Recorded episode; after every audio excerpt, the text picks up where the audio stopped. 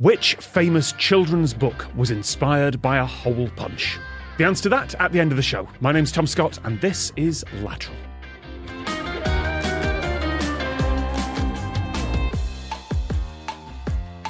On today's show, we have three guests who are as determined as the Billy Goat's gruff. I would say they're also here to outsmart a troll, but that would be somewhat harsh on our question editor. First of all, from the YouTube channel Ashens, we have Stuart Ashen. How are you doing, Stuart? I'm all right, thank you. How are you doing, Tom? I'm doing okay. Welcome back to the show uh, after a bit of a break. How did you feel about being on last time? It was very good fun, and I hope this time to look at least 20% less stupid. you came you came across just fine. What are you working on at the minute? Because uh, obviously, I, I have known you since the long, long days of the sofa and the tat reviews, but there have been movies since then. Like, what's what's the big project? Well, the sofa's always ongoing, but the big thing at the moment is we're making our first horror film. So, uh, yeah, watch this space. It's called Turn Back. It's about our local East Anglian uh, Black Shuck folklore legend, and we're telling the narrative in reverse because we like to make things very difficult for ourselves. You are going to enjoy this quiz. Also joining us, welcome back to the show from Braincraft, Vanessa Hill. Hi, Tom. Thanks for having me back. I'm touched. Thank you for coming back. How are you doing? What are you up to these days? I am doing some science research that's keeping me busy, but I'm still making YouTube videos coming up on my 10 year channel anniversary next month. Wild. How are you feeling about the the milestone there? Because as we record this, I've got one of those coming up as well. Yeah, I mean it's it's a lot to look back on. It feels like I just started, but also like I moved countries when I started my YouTube channel. A lot of life has happened in the past ten years. I've learned a lot about people in that time, uh, but uh, you know, feeling okay. Rounding out the panel today, we have from his own YouTube channel about I'm not sure if it's cooking or food science or food history or food research. Adam Ragusea, how would you describe yourself? Uh, it's it's a show where I talk about the things that I'm interested in. Mm. like I, I, have I have enough people who watch it that it provides me with a living, and that's fine. So, what are you finding interesting at the moment? What are you working on? Well, the nature of my show is that I got famous on the internet by cooking, uh, even though I'm not a cook. But I'm like, uh, you know, I'm a I'm what am I? I'm a failed composer turned journalist turned accidental YouTuber. Um, and I worked in like American public broadcasting for a very long time, which is why like when my stuff has kind of an NPR-ish vibe to it, it's it's sometimes it's kind of ironic on my part, but usually it's just like uh, that's just who I am, and I can't I can't get it out of myself.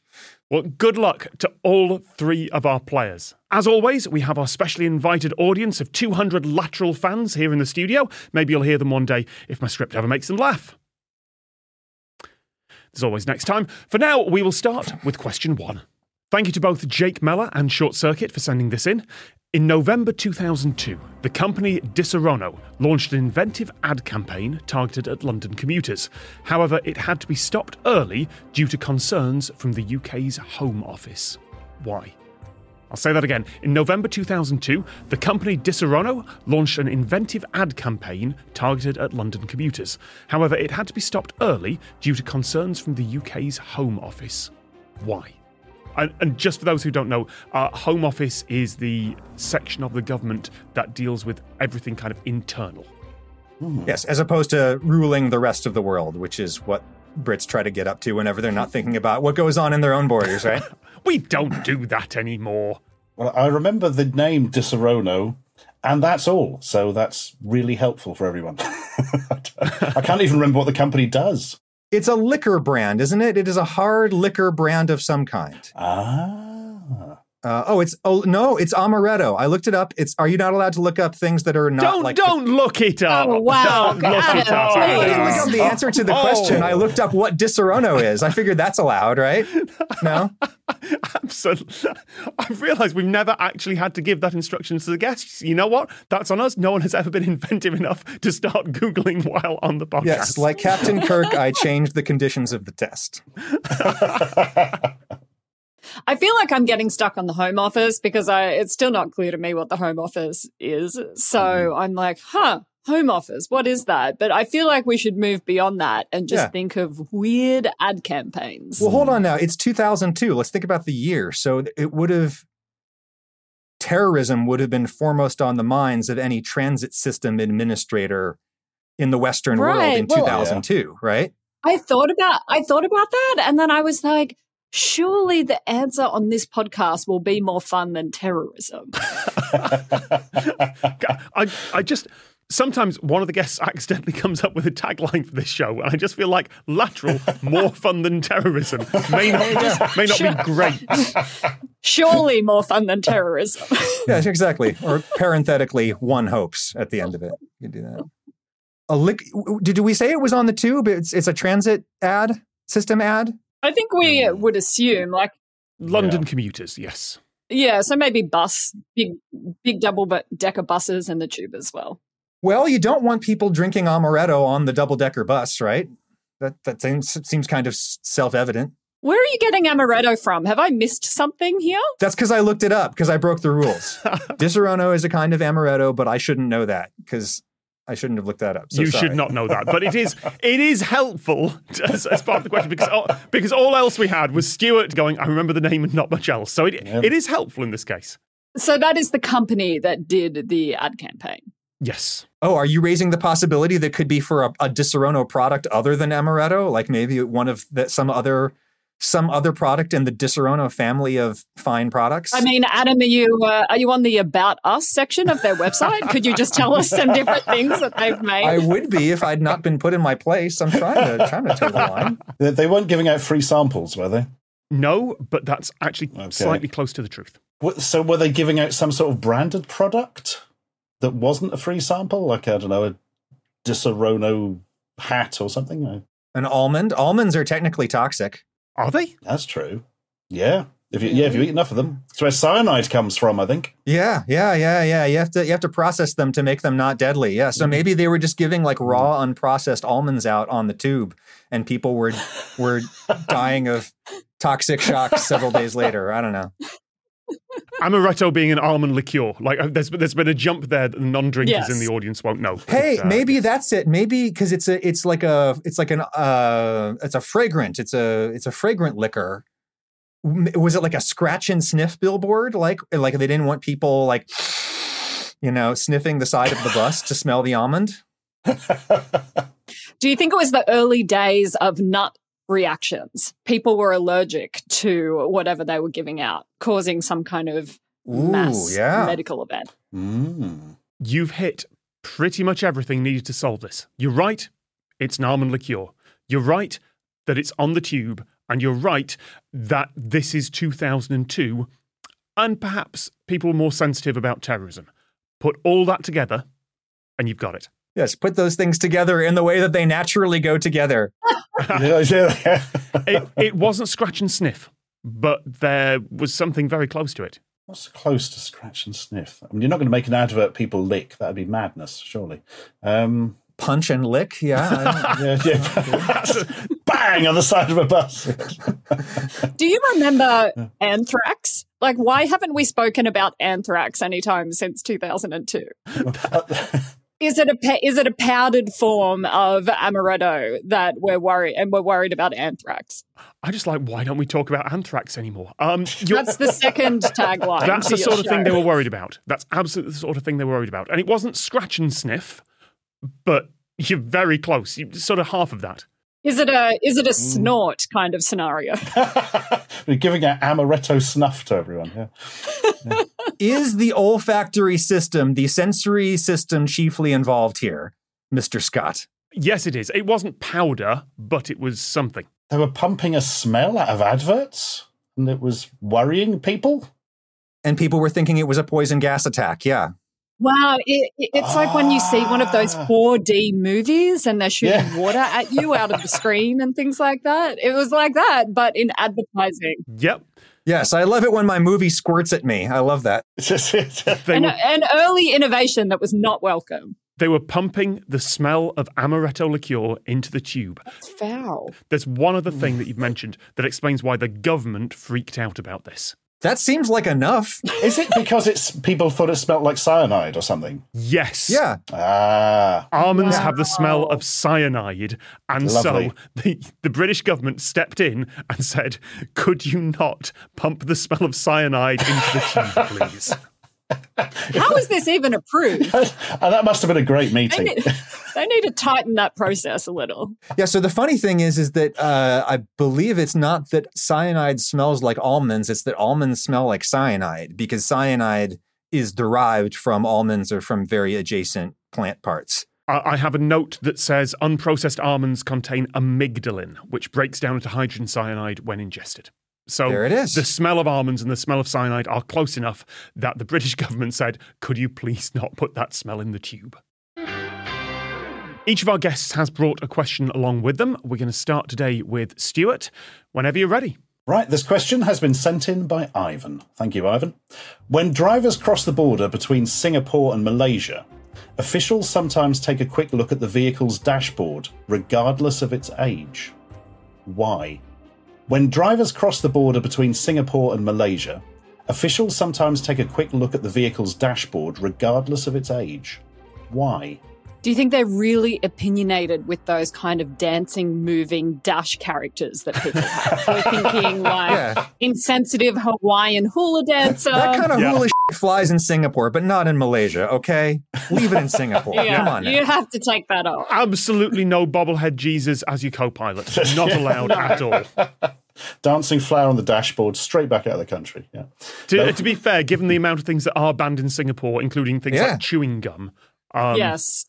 That's not uh, that's not unusual. Wow. Something that I'm wondering is do they drive on different sides of the car? It would seem so silly because they're countries that are right next to each other. But are we having a left hand drive and a right hand drive situation in these two countries? That's a good guess. I know there are plenty of countries that do that. I think it's there's Hong Kong and is it Hong Kong and China or Macau and China? There's there's definitely one of those borders where Yes. they have to switch during transit, but I can't remember which one it is. Because of you, the Brits. well, I would assume that Singapore would be a left hand drive. sure, surely. Wait, I- which one is British? I, I, this is where my history knowledge falls apart. Sorry. I get so confused. Yeah. British British drive on the left. The Brits drive on the left. Yeah. Actually, no, Singapore only got its independence from Malaysia in the 20th century. So I think that whichever side it is, they should both drive on the same side. Okay. Okay. I'll put that idea to rest.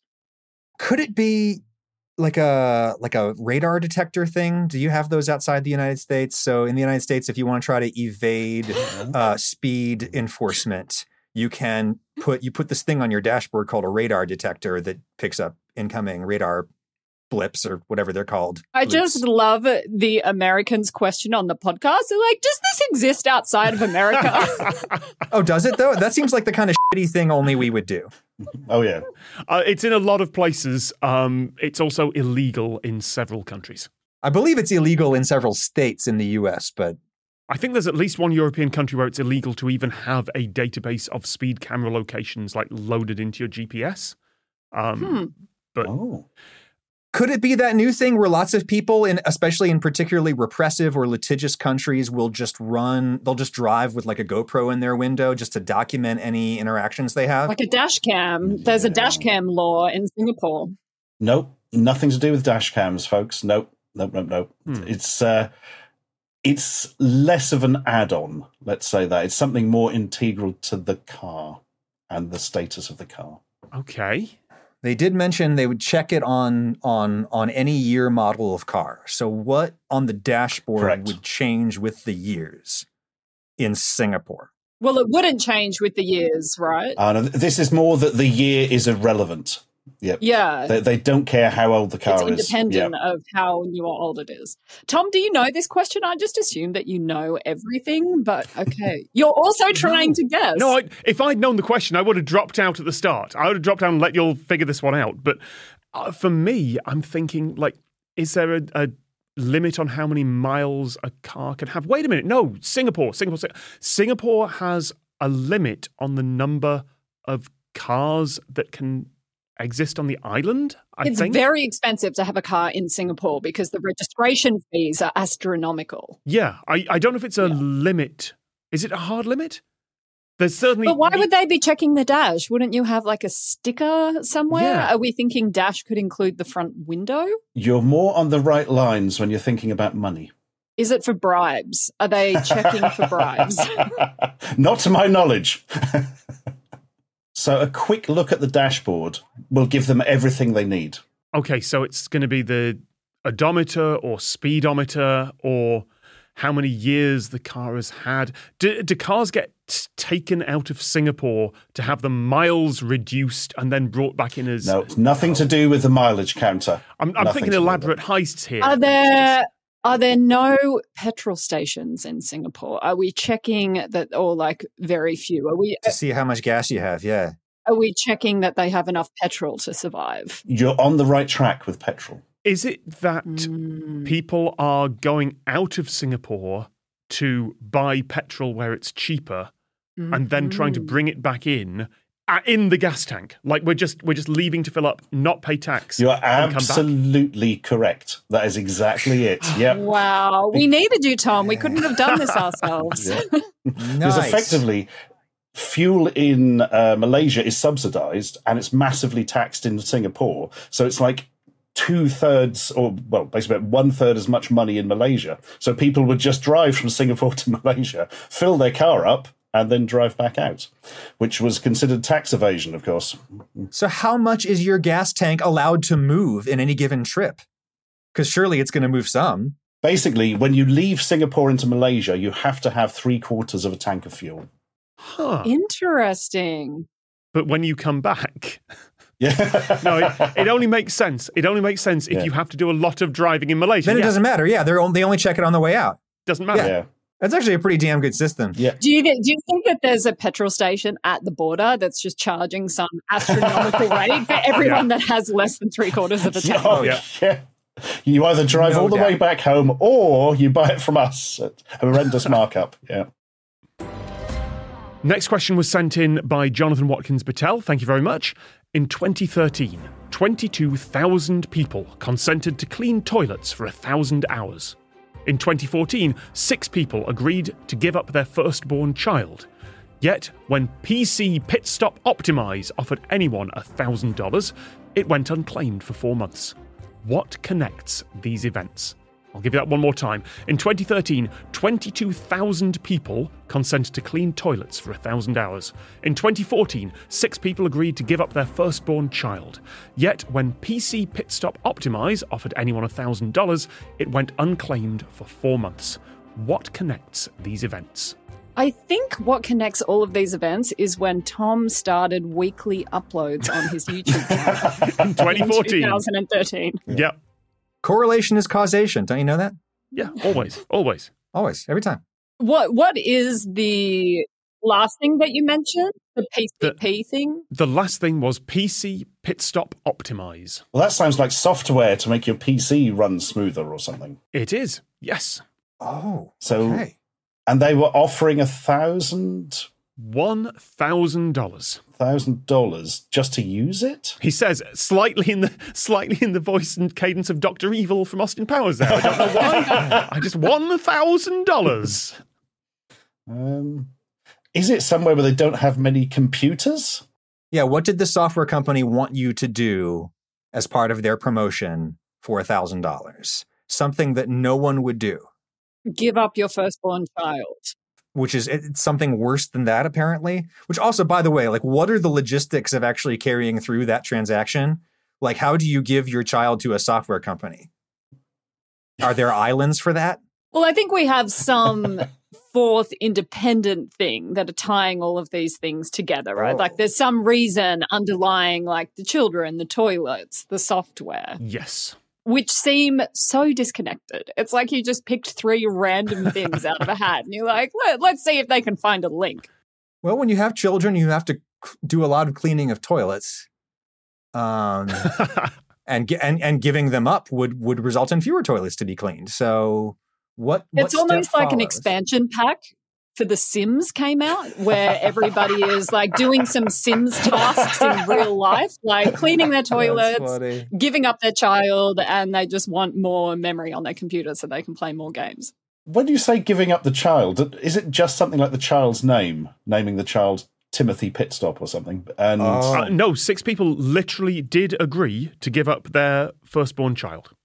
Was that followed through? No. but they did agree to it.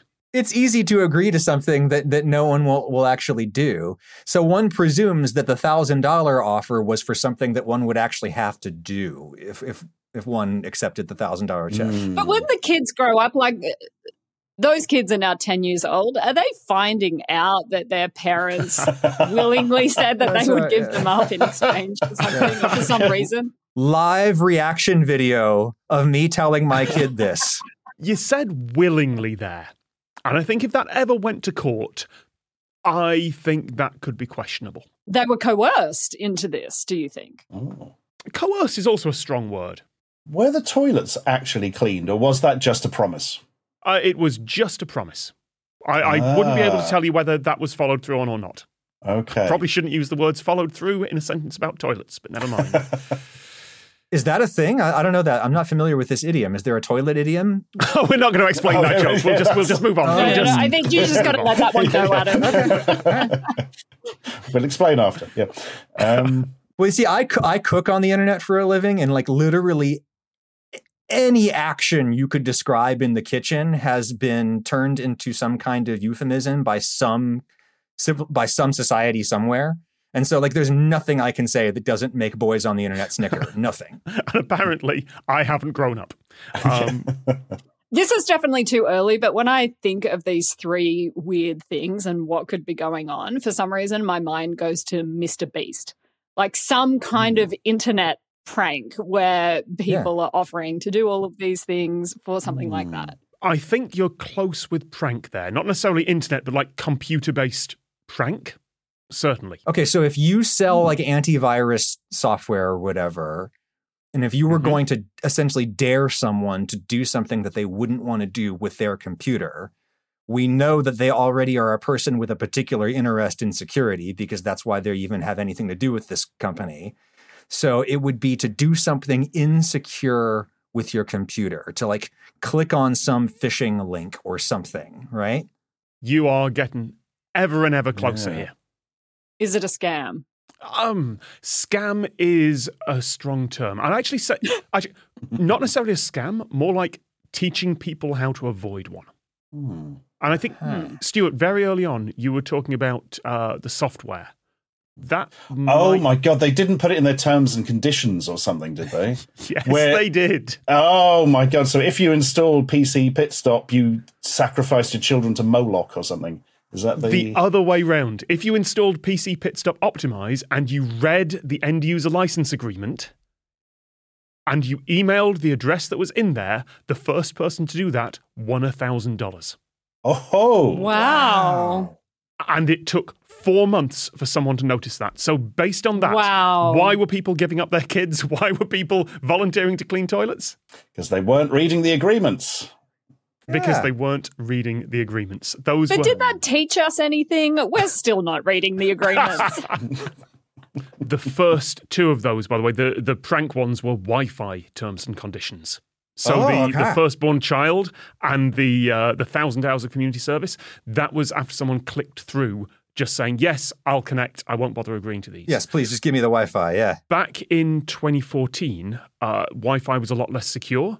So I did once think about doing a video where I set up a Wi-Fi hotspot, and hidden in the terms and conditions was the ability to just rewrite anything you saw and steal all your passwords.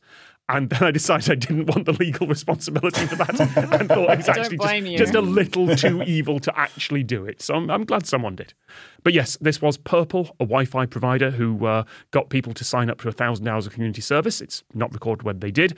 Cybersecurity firm F Secure uh, put what they called a Herod clause in their Wi-Fi conditions in 2014, uh, and in 2005, PC Pitstop Optimize uh, hid a clause offering $1,000 if you just emailed someone, and it took four months and 3,000 users before anyone noticed. Next question is from Adam. Whenever you're ready. Well, this question has been sent in by an anonymous listener. Uh, in 1970, a group of activists snuck into a government office in Delaware, the U.S. state of Delaware, for people who don't know, hoping to steal documents later that night. None of them could pick the lock of a security door. How did they manage to defeat the door's security that evening using a pen? I'll give it one more time. In 1970, a group of activists snuck into a government office in Delaware, hoping to steal documents later that night. None of them could pick the lock of a security door. How did they manage to defeat the door's security that evening using just a pen? My first thought is Watergate.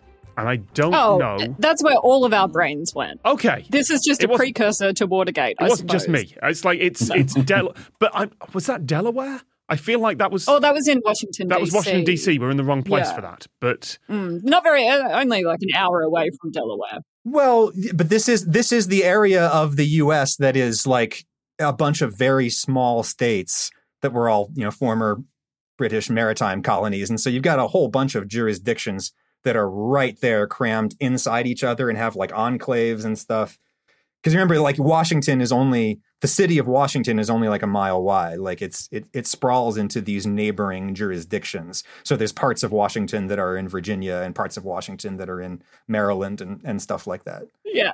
That said, I, I shouldn't have said that. I only said that because it was a fun fact. It's totally irrelevant to getting the question. De- Delaware is the state where all of the businesses incorporate. It's Yes. very kind to businesses. So, Google, for example, is based in Delaware, a lot of the big businesses. I don't think that is that relevant to this story because we're thinking about a pen and a door. because there's one building in Delaware which has like a hundred thousand businesses registered at it. It's just the offices of business registration lawyers or something like that. And so you just start up a corporation in Delaware. It's friendly. I think Google might actually be based there because it's just this one building. All the offices are somewhere else, but it's legally very useful for them.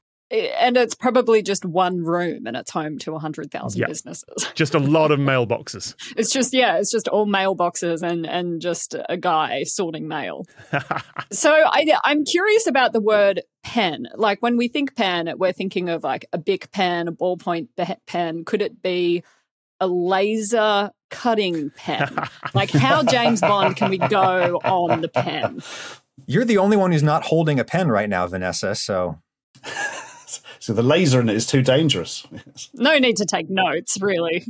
that's right. Um, Exactly. Nothing here is worth writing down. Most security generally is beaten not physically but through social engineering. So did somebody just write, "Hey mate, can you let us in the door and hold it up to the window" or something? Yeah. you know what? That would probably work in a lot of places. That's like close That's enough to the answer that I kind of feel like I should just give it to you, Stuart, because that's so close to being right. oh, what? Wow, Stuart, well done. Oh. I've I've convened with the judges and we're awarding it to Stuart. So the activists raided a draft board office which administered military so, uh, service selection, which is like the you know uh, uh, conscription in the U.S. during the Vietnam War. Uh, the the intruders were unable to defeat the lock using their usual means, so they used a more straightforward method. During the day, they left a note on the door saying, "Please don't lock this door tonight." Sure enough, when they came back that evening, the door was unlocked and they managed to steal the documents they wanted. The ringleader, who is this incredible uh, uh, physicist mathematician named William uh, Davidon, went on to mastermind a famous 1971 raid on an FBI office in my home state of Pennsylvania. Um, this revealed this this break-in that he did the year later revealed the existence of COINTELPRO, which was a series of illegal projects by the FBI to monitor and undermine various political political organizations. So while the Delaware break-in, as far as we know, did not yield anything other than a great story, um, it's a pretty great story. This question has been sent in by DiznyOrdiz. Thank you. Aaron and Bruno are in a courtyard. In the dirt, Aaron draws a curve, like a broad, flat hill, with the end of his sandal. Bruno then draws something similar, but with a key difference. What can you tell about Aaron and Bruno? I'll say that again. Aaron and Bruno are in a courtyard. In the dirt, Aaron draws a curve, like a broad, flat hill, with the end of his sandal. Bruno then draws something similar, but with a key difference. What can you tell about Aaron and Bruno? Are they in jail? Did anyone else think about that, or is it just me? I feel like there's so many movies where you see people in prison courtyards, Courtyards, like yeah. drawing plans and things like that. So we know nothing about the shape drawn by the other fellow. Something similar, but with a key difference. Do you think Bruno has a prosthetic leg? Mm-hmm. Is this too far out of left field? Like, is Bruno not wearing a shoe? Bruno has wheels instead of legs. Exactly. I don't know. I mean, there's so many things that could be that I doubt that's the answer, right? Like, I feel like it's got to be trickier than that. Adam, I thought we were going with yes and in this game. Oh yeah, no, no, no. I, I think I think you're right. I think you're onto the right thing, Vanessa, about like like where is this courtyard? Like, wh- and what what would that tell us about what they're doing and and who they are? Why mention that it's a courtyard at all if it's not relevant? Because there's dirt everywhere in courtyards and out of courtyards. Oh. I would focus more on what they're drawing, which will help. If, if you could, if you could place the courtyard in space and time, it, it might be able to help. But have a think about what they might be drawing in the dirt. They're drawing curves by tracing their feet, their footwear. And this is a Tom Scott program, so are they doing math? are they doing graphs? yes, graphs, absolutely. Yeah. Um, it's not that thing of, oh, I'm going to draw a line here and you're not allowed over this line. This is my land or something. A broad curve, like Mhm. a hill, like a hilltop. Could it be a rainbow, a hill, some kind of building that they can see? Do you think they're children and it's a sand pit? Yeah.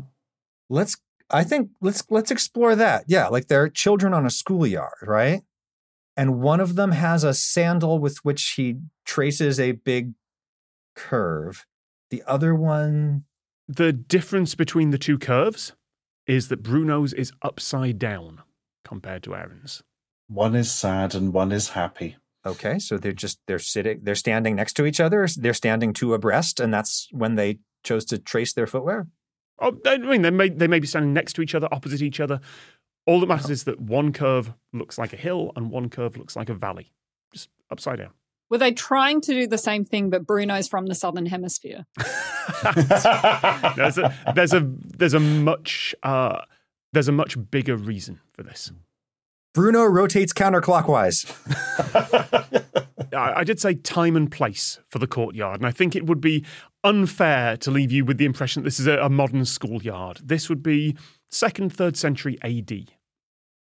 Ooh. Oh, is it like a shibboleth thing? Yes, talk Ooh. talk through shibboleths. Okay, so yeah, early Christians, in order to uh, identify each other as being fellow early Christians and not like a you know a, a, a Roman narc that's going to turn him in and feed him to the lions, would I guess? I mean, I don't know if this is true. I don't know the I do not know the historicity of this, but the story is that they would draw a, fish. Um, one would draw a curve in this direction, the other would draw a, a- an equal curve in the opposite, a mirror image curve, thus creating the shape of a fish. So we know that Bruno and what's his name are early Christians. You are spot on. It is Wow. the fish shibboleth from the second and third centuries AD, which is made of two arcs crossing at one end uh, as a challenge response to see if you were, as you put it, a Christian or a Roman narc. Stuart, you looked like you something, had something to add at that point, or you did you just get it on shibboleth as well? No, yeah, I was literally just drawing the curves on a piece of paper and thought, oh, it's the ichthys, isn't it? Yeah. So It's This is you why go. you have a pen. Yes. this is like this is this is my disadvantage. not only for Delaware-based fraud. Thank you. Yeah. Vanessa, over to you for the next one.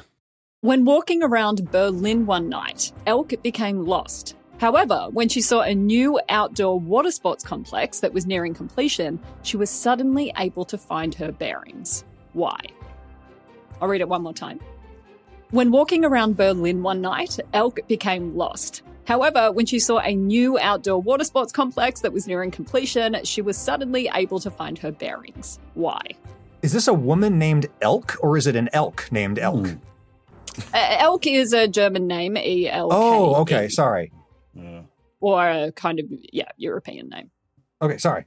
when you've played this game a few times, when you've sat in this seat, you start to you start to notice words in questions, and you just notice the phrase "outdoor water sports complex" and think that's hiding something. You Yeah. you could have said swimming pool. You could have said like mm. jet ski center. I don't. There's- how- Is there a better way to say outdoor water sports complex?